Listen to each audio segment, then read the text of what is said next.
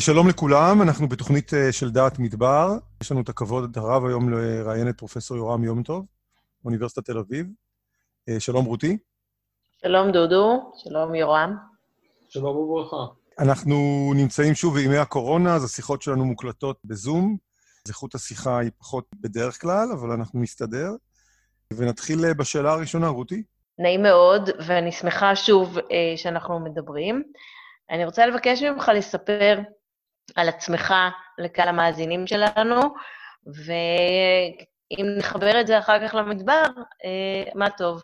אוקיי, okay, אז אני, אה, כמו שאמר, פרופסור אמריטוס, כלומר, פרופסור בגמלאות של אוניברסיטת תל אביב. המקצוע שלי זה זואולוגיה, זואולוגיה, אקולוגיה, ואני אה, במהלך השנים, אני עבדתי אי אלו פעמים במדבר, בעיקר בנגב, אבל גם במדבר בצפון אמריקה ובאוסטרליה קצת.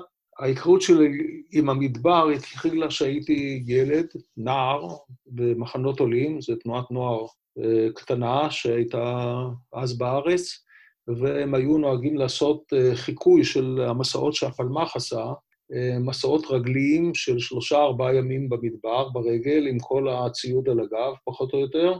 והייתי בן 16, אה, כמדומני, בטיול הראשון הזה, שהיה בסביבות חנוכה, זה היה חופש כמובן של בית ספר תיכון, אז זאת הייתה הזדמנות של התנועה לעשות טיול, ונסענו במשאיות, והלכנו שלושה ימים במדבר בסחרי אילת, או קצת צפונה מאילת, מבקעת עובדה ויותר דרומה. אה, ואני מאוד מאוד התרשמתי מהמדבר, הוא שבה אותי.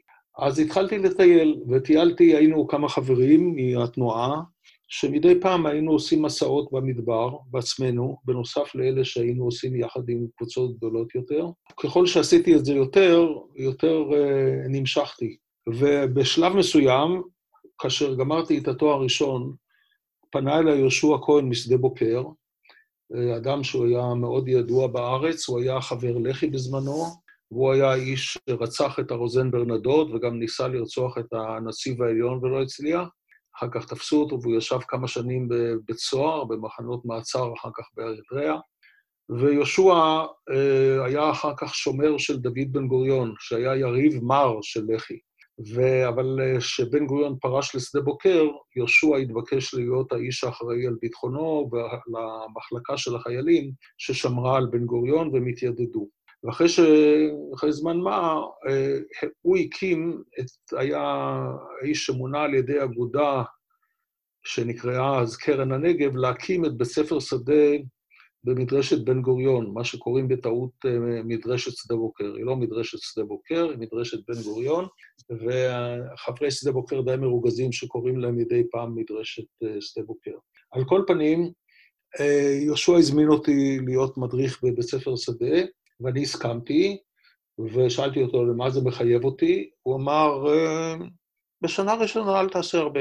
תסתובב בשטח איך שאיפה שאתה מבין, ותכין תוכניות לימודים, אה, ידריך אותך, יעבוד יחד איתך אדם אחד בשם אה, מיכאל גל, מקיבוץ יגור לשעבר, שעבד יחד עם יהושע בחפירות בעובדה, ונראה, אמרתי, שנה, אני אסתובב, אני מכיר כבר קצת את הנגב הזה, אמרתי, שנה, כן.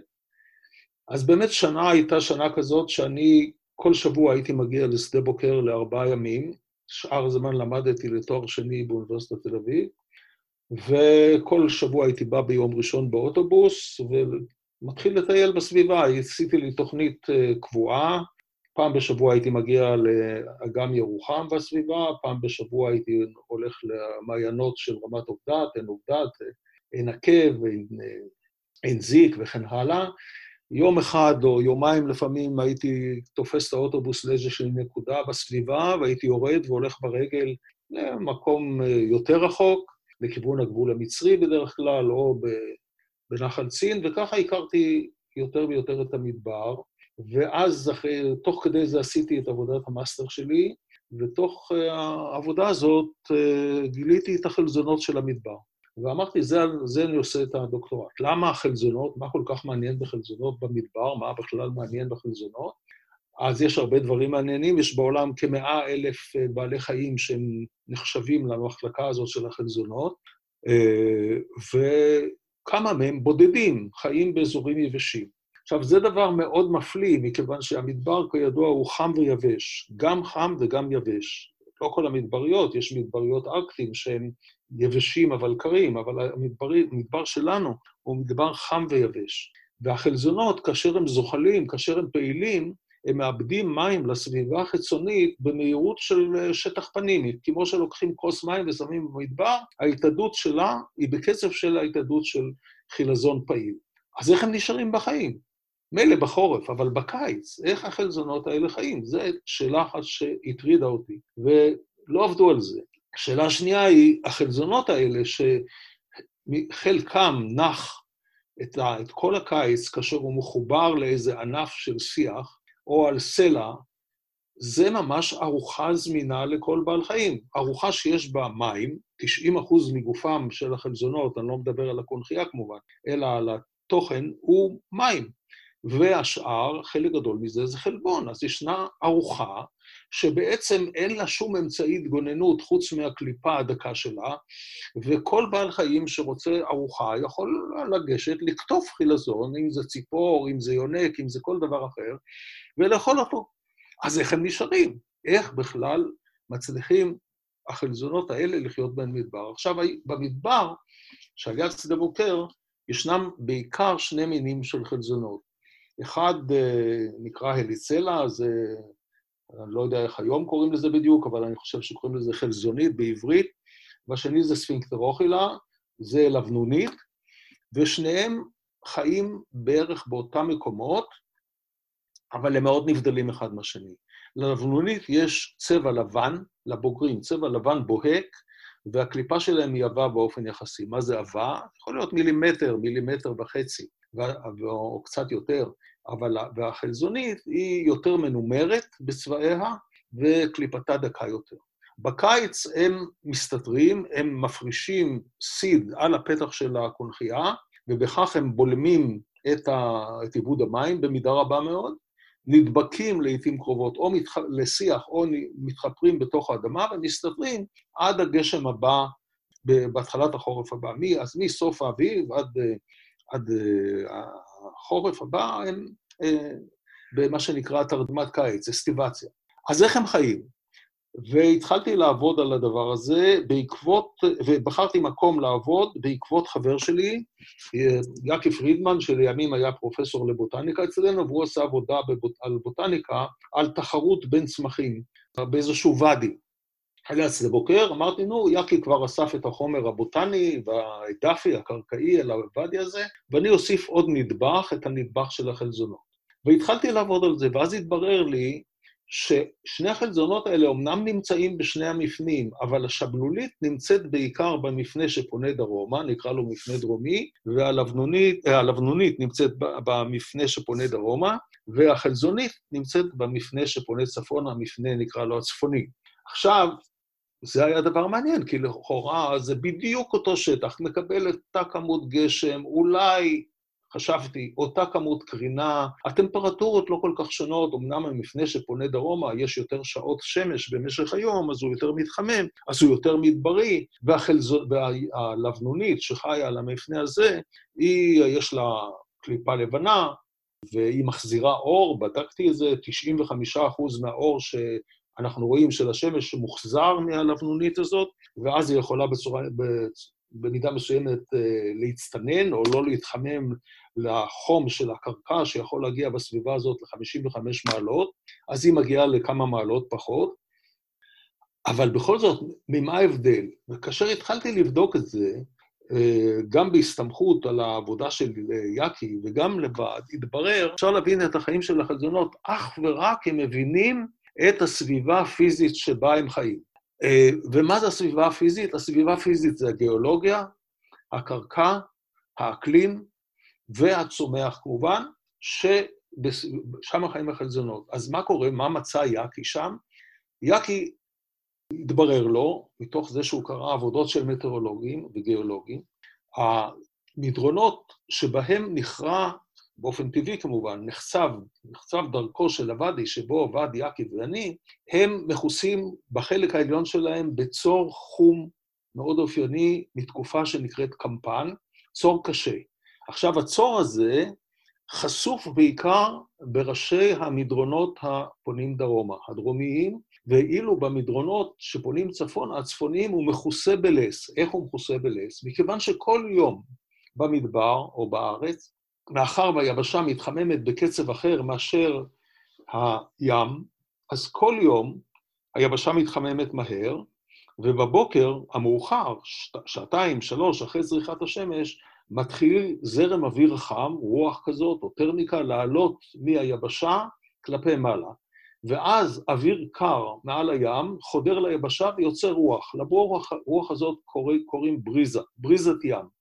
והבריזה הזאת נושבת לא במהירות גדולה, 20-30 קילומטר לשעה, ונכנסת לתוך הארץ. וכשהיא מגיעה למדבר, היא מתחילה להרים את הקרקע, קרקע הלס, את הגרגירים העדינים, הקטנים, הקלים של קרקע הלס, והיא סוחפת אותם איתה, וכאשר היא מגיעה לוודיות האלה, אז היא עוברת את המפנה שפונה דרומה, יורדת לתוך הוואדי ועולה במפנה שעולה צפונה. כאשר היא עולה במפנה, שוקע הלס על המפנה הפונה צפונה, והמדרגת הסלע הזאת נעלמת. מה זה שייך לחלזונות? טורפים העיקריים של החלזונות זה מכרסמים שנקראים קוצנים. יש גם מכרסמים אחרים שם לעיתים, שנקראים נמנמנים, אבל זה בעיקר קוצנים. הם לא חופרים לבד את המחילות שלהם, הם מסתייעים במחילות טבעיות או מחילות שקרו בעלי חיים אחרים. מאחר והלס מכסה את כל המפנה שפונה צפונה, ואילו במפנה הדרומי נוצרת מדרגה של סלע בראש הוואדי, הם מוצאים משכן דווקא במפנה הדרומי, והם מצליחים לחיות שם. אבל השבלולית לא מצליחה לחיות שם. למה? ושוב, זה דבר שבדקתי אותו, מכיוון שהקליפה של, ה, של החילזון היא דקה, והיא נאכלת או מתפצחת בקלות בשיניהם של החלזוניות האלה. ולכן, רוב החלזונות שמוצאים במפנה שפונה דרומה זה אה, הלבנוניות, המיעוט זה, זה המין האחר, וההפך במפנה הדרומי. זאת אומרת, אז אני כבר שאלה אחת פיצחתי. אה, ההבדל בין, בתפוצה השונה שבין שני המפנים, נובע בראש ובראשונה מנוכחות הטורף. הטורף יכול לחיות יותר טוב במפנה הדרומי, כי יש לו שם מחסה. זה תלוי בגיאולוגיה ובמטאורולוגיה, שהיא משפיעה על, הדף, על הצד העדפי, על הקרקע. כלומר, רק בזכות ההבנה של, יאקי הכניס אותי לתוכה, של הגיאולוגיה, הקרקע וה... אקלים, אפשר להסביר את התפוצה השונה בשני המבנים. זו הייתה שאלה אחת ששאלתי. ובדקתי אותה גם בצורה ניסויית, למשל לקחתי אה, לבנוניות ודיקקתי את הקליפה שלהם בעזרת חומצה מהולה מאוד, ונתתי את זה בשבי לאכול לקוצנים שתפסתי שם, וכמובן בדקתי גם את צפיפות המכרסמים בשני המפנים, כל שלושה שבועות הייתי נוסע לשם עם מלכודות ותופס חלזונות. ובודק את זה. אחר כך, שאלה שנייה שעניינה אותי זה הרבייה. האם יש הבדל בשיעור הרבייה בין החלזונות? כי במפנה שפונה צפונה, מספר החלזוניות היה גדול בהרבה, לא רק שהם היו בפרופורציה יותר גדולה מאשר הלבנוניות, גם המספרים האבסולוט של, האבסולוטיים שלהם היו הרבה יותר גבוהים. אז התחלתי להיכנס לרבייה שלהם. עכשיו, החלזונות האלה מתרבים רק אחרי גשם. כשהקרקע מתרבה מים, החלזוניות האלה מזדווגים, כל אחד הוא גם זכר וגם נקבה, הם הרמפרודיטים, הם חופרים בור בעומק של 2, 3, 4 סנטימטר בתוך הקרקע, מטילים ערימה של ביצים, מכסים את הפתח של הבור הזה ועוברים, לפעמים הם מטילים כמה פעמים בעונה אחת. תלוי בגשם, וגם תלוי בגודל הגוף. ואני בדקתי את שיעור הרבייה שלהם וכן הלאה, ואת התכולה הקלורית של הביצים, התברר שהם מאוד שונים. הלבנונית, יש לה ביצים טעונות באנרגיה, יש בהן שומן, החלזוניות, להפך, הן לא טעונות כמעט באנרגיה, מעט מאוד באנרגיה, אבל הן מטילות הרבה יותר ביצים מאשר הלבנוניות. ואני תהיתי מה קובע את גודל התתולה של השבלולים האלה בשני המפנים. אז אני סימנתי אה, משבצות מסוימות, גידרתי אותן, ספרתי את החלזונות, סימנתי אותן, ובדקתי ומצאתי, ועשיתי גם ניסוי בעניין הזה, ששיעור הרבייה שלהם בצפיפ... תלוי בצפיפות האוכלוסייה. ככל שצפיפות האוכלוסייה גדולה יותר, גודל התתולה, כלומר מספר הביצים הממוצע בכל הטלה, הוא קטן יותר. הם איכשהו מזהים את צפיפות האוכלוסייה, אולי צפיפות האוכלוסייה משפיעה על היצע המזון, ובגלל זה חלזונות שישנם שם בצפיפות גדולה מטילים פחות ביצים בתתולה מאשר בתנאים אחרים. ושוב, בדקתי את זה אה, בחזרות שונות ובמפנה הצפוני ובמפנה הדרומי. בשני המפנים ישנה התופעה הזאת שנקראת אה, density dependent, רבייה שתלויה בצפיפות, והתופעה הזאת, אה, חקרתי אותה כאמור באורח ניסויי, בתקופה שעשיתי את הדוקטורט עוד לא היה מקובל לעשות ניסויים באקולוגיה, כמו שהיום זה מאוד מאוד מקובל, אלא היו רק צופים ומתארים את מה שרואים בעין, בלי לעשות ניסויים, ואני עשיתי את הניסויים הנדרשים בשביל להוכיח שבאמת זה עניין של צפיפות. עכשיו, איך הצחלזונות מזהים על, את הצפיפות של האוכלוסייה? הלוא הם לא יודעים לספור. זאת אומרת, אני משער, לא שאלתי אף חילזון, אבל הם לא, יש להניח שהם לא יודעים לספור. אני חושב שהם סופרים, במרכאות, את גודל האוכלוסייה לפי מספר השבילים של החלזונות שהם עוברים כאשר הם פעילים. ככל שהם עוברים יותר שבילים, הם מקבלים יותר מושג שיש יותר uh, פרטים בעניין. כלומר, אני לא רוצה להעמיק עוד יותר ממה שהעמקתי עכשיו בתוך הנושא הזה, אבל מה שאני רוצה להגיד זה שאני קיבלתי שם שיעור יוצא מן הכלל, שאני זוכר אותו עד היום הזה, ואני חוזר ומדגיש אותו בפני הסטודנטים כל הזמן. אי אפשר להיות זואולוג בלי א', להיות איש שדה, ב', איש שדה חייב לדעת את הסביבה, לא רק את בעלי החיים, הוא חייב להכיר את הכל מהיסוד, את, את הגיאולוגיה, את הפדולוגיה, את האקלים, את הצומח, ורק אז הוא יכול להבין את מה שקורה מסביב. והשיעור הזה שקיבלתי, אני נושא, נושא אותו איתי במשך כל חיי המדעיים. ואני מנסה להבין שאני בא לסביבה מסוימת, ואני עבדתי, חוץ מהאנטארקטיקה, בכל היבשות, אני נושא אותו איתי לכל מקום, ואני תמיד משתדל ללמוד את זה. תמיד אני נצמד לאיזה מישהו מקומי, ולומד ממנו את הסביבה הזאת. ואני חושב שאחרי כל השנים האלה, יש לי את ההרגשה, כשאני בא למדבר, אני מבין אותו. אני יודע, אני יודע איך, מה יש פה, איפה צפוי למצוא את המין הזה של הצמח או של בעל החיים. ולכן, כשאני בא למדבר, יש לי מימד נוסף על זה שאני רואה את היופי של המדבר, אז יש לי מימד נוסף של הבנה. יש לי הרגשה, אני את הסביבה הזאת מבין. אני מבין את החיות שם, אני מבין את הצמחים, אני יודע איך הם חיים שם. אז זה לא הפרק הראשון, כי עשיתי קודם עבודת מאסטר שם, שגם שם, עשיתי אותה בכל הארץ, השוואת ארנבות גודל ארנבות מכל הארץ, אבל הדוקטורט, השיעור הזה שאני למדתי, הוא אחד השיעורים החשובים ביותר שאני למדתי במשך כל חיי המדעיים. אז זה הקשר שלי עם המדבר, שהוא גם קשר רגשי עמוק וגם קשר אינטלקטואלי מהעבודה המדעית שלי. והאהבה שאני, יש לי למדבר, מאוד עזרה לי גם בעבודות הבאות שלי, והיא גם עזרה לי, אני במשך עשרות השנים שאני עובד כמדען, אני החלטתי באדם שהיה מורי ורבי, פרופסור היינריך מנדלסון המנוח, אני ראיתי שמדען שעובד בסביבה, ולדעתי כל זואלוג צריך להיות בין השאר גם איש שדה, מוכרח גם לתרום לסביבה, מוכרח להיות פעיל בשמירת טבע. כי מה שהטבע נותן לנו זה דבר שלא יסולא בפז. זה נותן לנו, כמו שאמרתי קודם, גם הנאה מהיופי, מהמורכבות, וגם אתגר אינטלקטואלי לפצח את החידות שהמדבר מעמיד בפנינו כמדענים. ולכן אני משקיע הרבה מאוד בעניין הזה של המדבר, בעיקר עכשיו בעניין הזה שהארץ הולכת ומתמלאת בני אדם, ובני אדם הורסים את הטבע בארץ בכל העולם, אבל גם בארץ, כשהיא הולכת, היא אחת הארצות הצפופות ביותר בעולם המערבי, נדמה לי השנייה בצפיפותה בעולם המערבי במדינות ה-OECD, הארצות המפותחות, וההרס של הארץ מתקדם במרץ רב בסיוע כל ממשלות ישראל, לא הייתה ממשלה ששמרה על שמירת הטבע בצורה רצינית כמו שהייתי מצפה.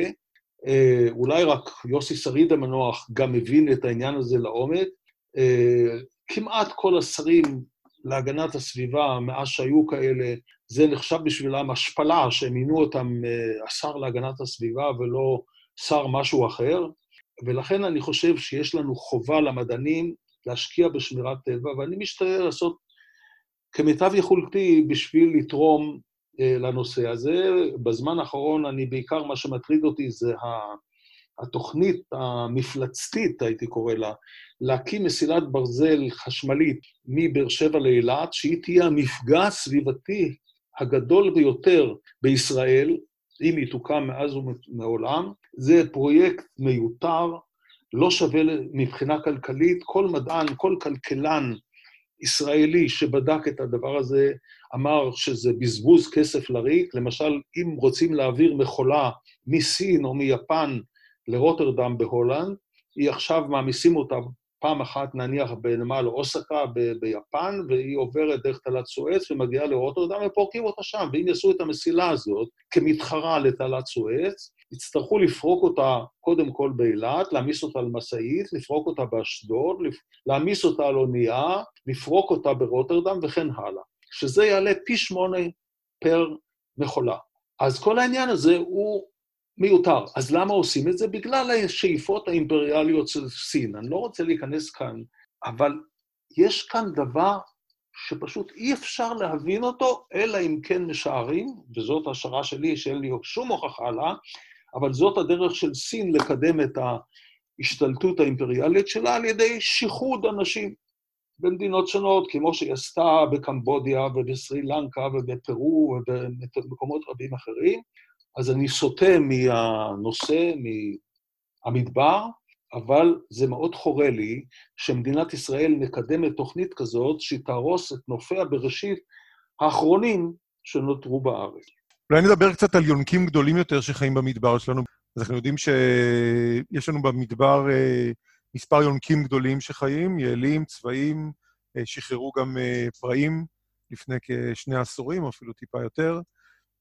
איך הם מתמודדים עם המדבר? אני מניח שלכל אחד מהם יש את האסטרטגיה שלו, אבל מאוד מעניין לשמוע מתוך העבודה שלך יונקים גדולים שחיים במדבר.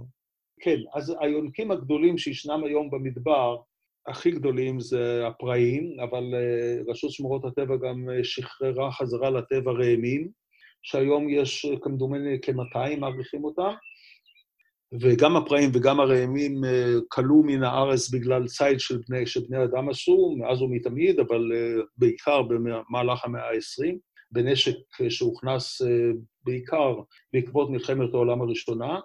אה, לבדואים, האנגלים ניסו לקנות את אה, אמונם של הבדואים במדבר על ידי זה שחילקו להם נשק, שיילחמו בטורקים. אני לא בטוח שרשות שמורות הטבע יודעת בדיוק איך לכלכל את דרכה עם שני המינים החדשים האלה. לדעתי הפראים מתרבים הרבה יותר מדי, מכיוון שנותנים להם יותר מדי מים. אני לא חושב שצריך לתת להם מים, הם צריכים להתרבות כמו שהתרבו בעבר, רק במים שהיו במדבר. כל תוספת שנותנים להם משפיעה ישר על הצומח, ולדעתי הפראים האלה, יש להם השפעה מאוד שלילית על הצומח המדברי במקומות שהם ישנם. למשל, לפני שנתיים הלכתי בשביל חדש שפתחה רשות שמורות הטבע על השפה הדרומית של מכתש רמון, שביל שבקטע מסוים הוא מאוד תלול, ויש שם אה, צמח שנקרא סהרון משתלשל, אה, שהוא צמח נדיר, צמח מוגן, אם אני לא טועה, ובראש המדרון התלול הזה היו גללים של פראים. הם עלו על מדרון מאוד תלול ואכלו עד היסוד, עד השורשים, את השיחים הבודדים של הסהרון שהיה שם. אבל אלה מינים שבאמת הם רק הוכנסו לאחרונה מחדש, אבל המינים שנפוצים הם בעיקר אה, אה, צבי מדבר, שלדעתי זה אחת החיות הכי יפות שישנה בעולם, חיה יפייפייה, וגם ישנם מינים נוספים שנהדרים, כמו למשל נמנמן הסלעים, שזו חיה גם כן נפלאה אה, מבחינת יופייה, אבל, וגם מרתקת מבחינה מדעית, ולא חקרו אותה בארץ, ויש עוד הרבה מה לעשות איתה, אבל אה, אז צבי המדבר והיעלים.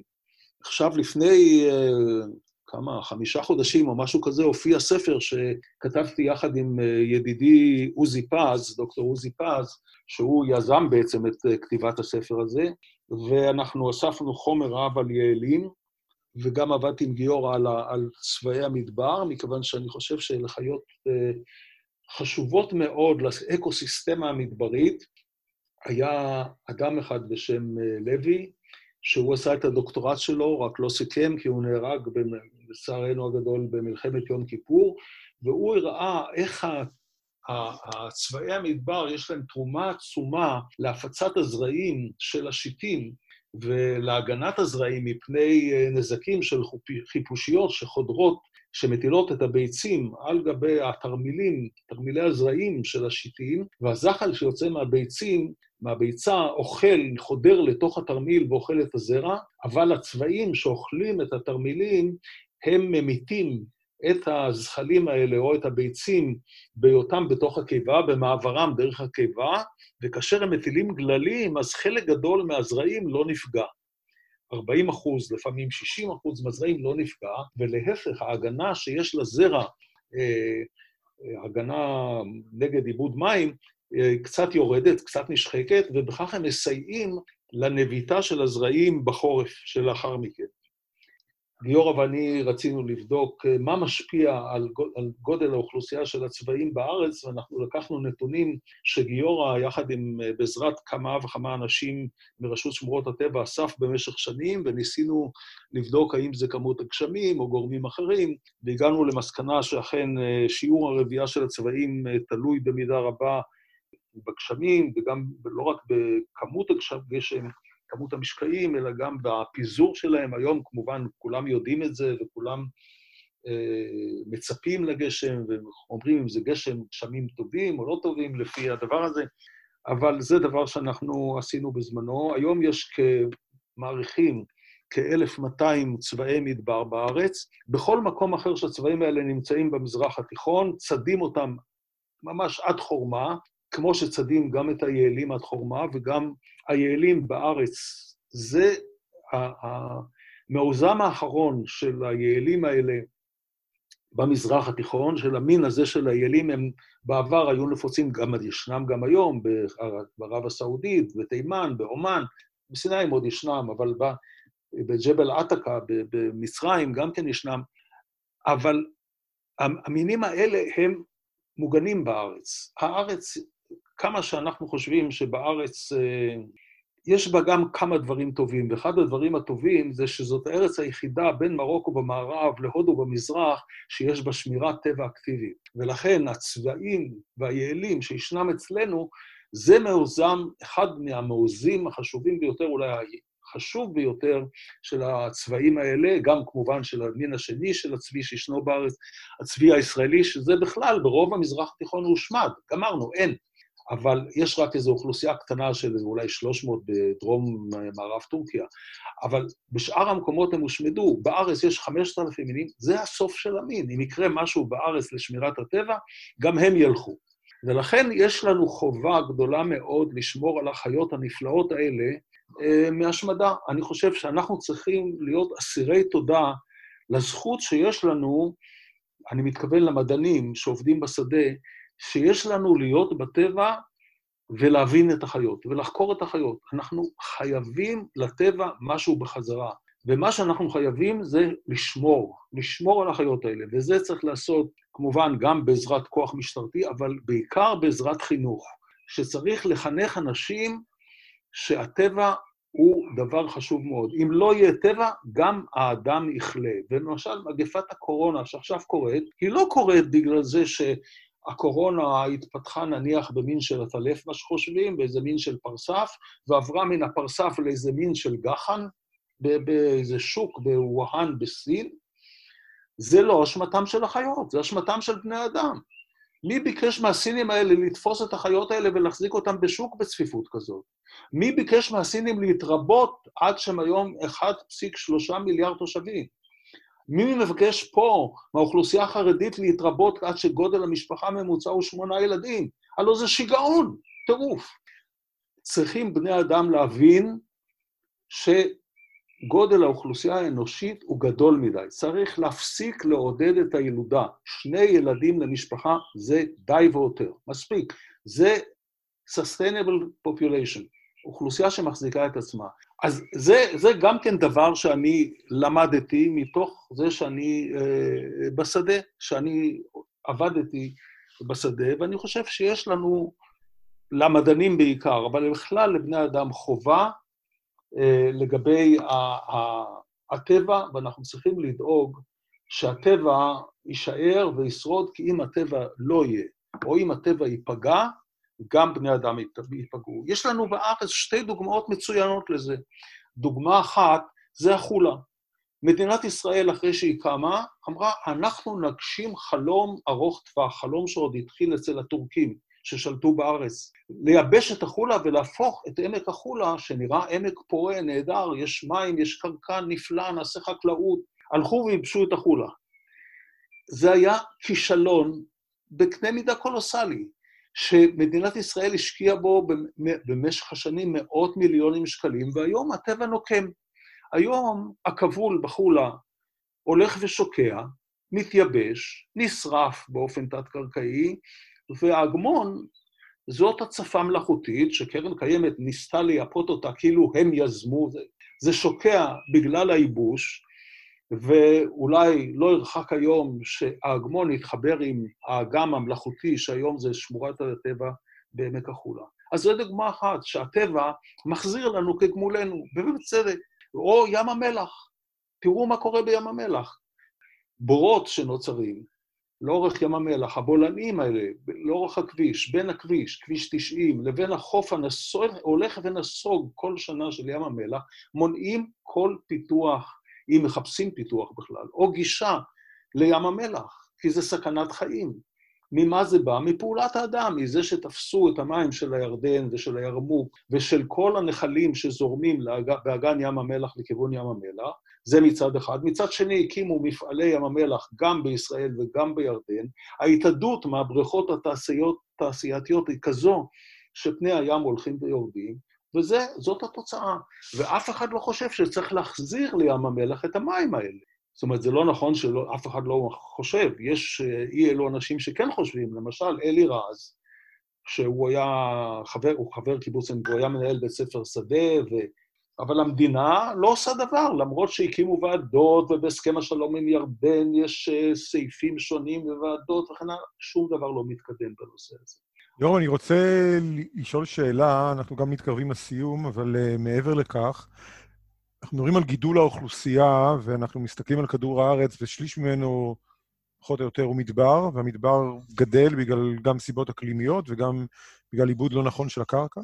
מה שאנחנו קוראים מדבור. מה מקומו של המדבר בראייה אנושית? מה הוא בעצם נותן לנו? אני רוצה להקריא לכם משהו. זה קטע מתוך ספר. היה אה, אנגלי אחד, קולונל ריצ'רד מאנרצגן, שהוא אה, היה גם צפר מאוד מאוד חשוב. הוא קטע מתוך ספר שהוא כתב, ספר שנקרא Birds of Egypt, זה סיפורי מצרים. זה, תרגמתי את זה. קסם המדבר הוא כמשיכה שבין גבר לאישה. בהחרישה היא מושכת, מטעה ומפתה. בהיותה סוערת היא שנואה. החיים עימה הם חלום רצוף של רומנטיקה, כי יש לה יכולת לתת למסייר את ההרגשה שהוא מעריצה היחיד ומבקרה הבלעדי. היא מושכת בכוח מגנטי שאין לעמוד בפניו. מעולם אינה מתירה קרבה יתרה. או מעניקה בקלות מחסדיה, שאף פעם לא הכזיבו, ובעזבך אותה, אתה מקווה ליהנות מהם עוד. בקראה לשובך אינך יכול לסרב. היא לוקחת, אך היא גם מעניקה ממיטבה. אכזרית וחסרת רחמים לאלה המשחקים בה. נדיבה ואף רבת חסד לאלה האוהבים וגרים בה. להתעלם ממנה פירושה לטפח אסון. שגיונותיה ושגעונותיה רבים ומגוונים. ולהפתעותיה אין קץ. אינך יכול להתעכב או להשתאות בזרועותיה. היא דורשת יעילות וכוח, תכונות שהיא מעריכה ונותנת להן גמול, אך על רפיון וחוסר זהירות היא מענישה במוות בצורתו הנוראה ביותר. הנה מה שנותן המדבר. זה אחד הדברים שנותן המדבר. נותן לך משהו עילאי, הרגשה נפלאה, שאתה מטייל לבד במדבר, או עם מישהו שאתה אוהב במדבר, זה דבר נפלא. דבר נפלא. המדבר מככב בתנ"ך. המדבר זה חלק מהתרבות האנושית. למה להרוס אותו? אנחנו מדברים על אה, גידול אוכלוסייה בכדור הארץ. אתה חושב שהמדבר הוא מקום נועד לשרת את הגידול הזה, או המטרה שלו היא שונה בראייה פילוסופית או תכנונית?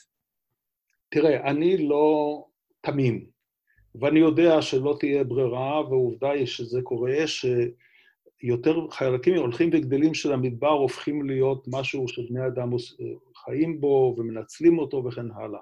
אבל יש הבדל באיך מנצלים אותו. יש אפשרות לחיות בשיווי משקל עם המדבר בלי להרוס אותו, ויש אה, חלקים של המדבר שעדיין ישנן אוכלוסיות שלא הורסות את המדבר, לא הורסות, לא כורתות את הענף שעליו הם יושבים. וזה שיווי משקל זה כזה, זה מבחינתי בסדר. לא בכל מקום, אבל בחלקים נרחבים אולי כן. אבל מה שעושים בני אדם, למשל בסהל, בצפון אפריקה, זה הלא נורא. מה שבני אדם עשו שם, הם גרמו נזק לא רק למדבר, גרמו לעצמם. המחזורים האלה של הרעב ושל חוסר הגשמים ש, שקורים בסהל, זה תוצר של פעילות האדם. יש מקומות שבני אדם לא יכולים לעשות את זה, כמו חלקים גדולים של מדבר התקאמה בצ'ילי, או מדבר אה, נמיביה בדרום אפריקה. יש מקומות שלא לא עושים את זה, וככה זה צריך להישאר. הייתי שמחה לקבל ממך המלצה מה הדרך הנכונה לנהוג עם המדבר אצלנו כאן בארץ. קודם כל, להתייחס אליו בכבוד. אני כבר לא מדבר על זה שכדאי לכם גם לאהוב אותו, כי יש מה לאהוב, אבל קודם כל להתייחס לטבע בכבוד. הטבע הוא כל כך נפלא, כל כך מסובך, שזה פשוט, הוא, אנחנו קטנים לעומתו, אנחנו אפס. יצא לי לשמוע כמה הרצאות באסטרונומיה לאחרונה, מכמה אסטרונומים. אנחנו, ביקום הזה אנחנו אפס. צריך להתייחס בכבוד לזה. מה צריך לעשות קונקרטית בארץ? קודם כל, לא להרוס את הטבע. לא, למשל, לדוגמה, לא לעשות את הרכבת הזאת לאילת. וכאשר סוללים כביש, או עושים כל הפרעה אחרת, לקחת בחשבון את ההשפעה על הטבע כדי שהטבע לא ייהרס. כשסוללים כביש באזור אילת, בהכרח פוגעים במשטר הזרימה של הנחלים, בשיטפונות. ולכן זה יכול לגרום למותם של מאות ולפעמים אלפי שיטים שישנם באותו ואדי, אם זה נחל גריזי או נחל סניפים, או איזה נחל גדול אחר. צריך להתייחס למדבר בכבוד ולא להרוס אותו. וכאשר בונים יישובים, גם היישובים האלה צריכים להקטין את האימפקט הסביבתי שלהם.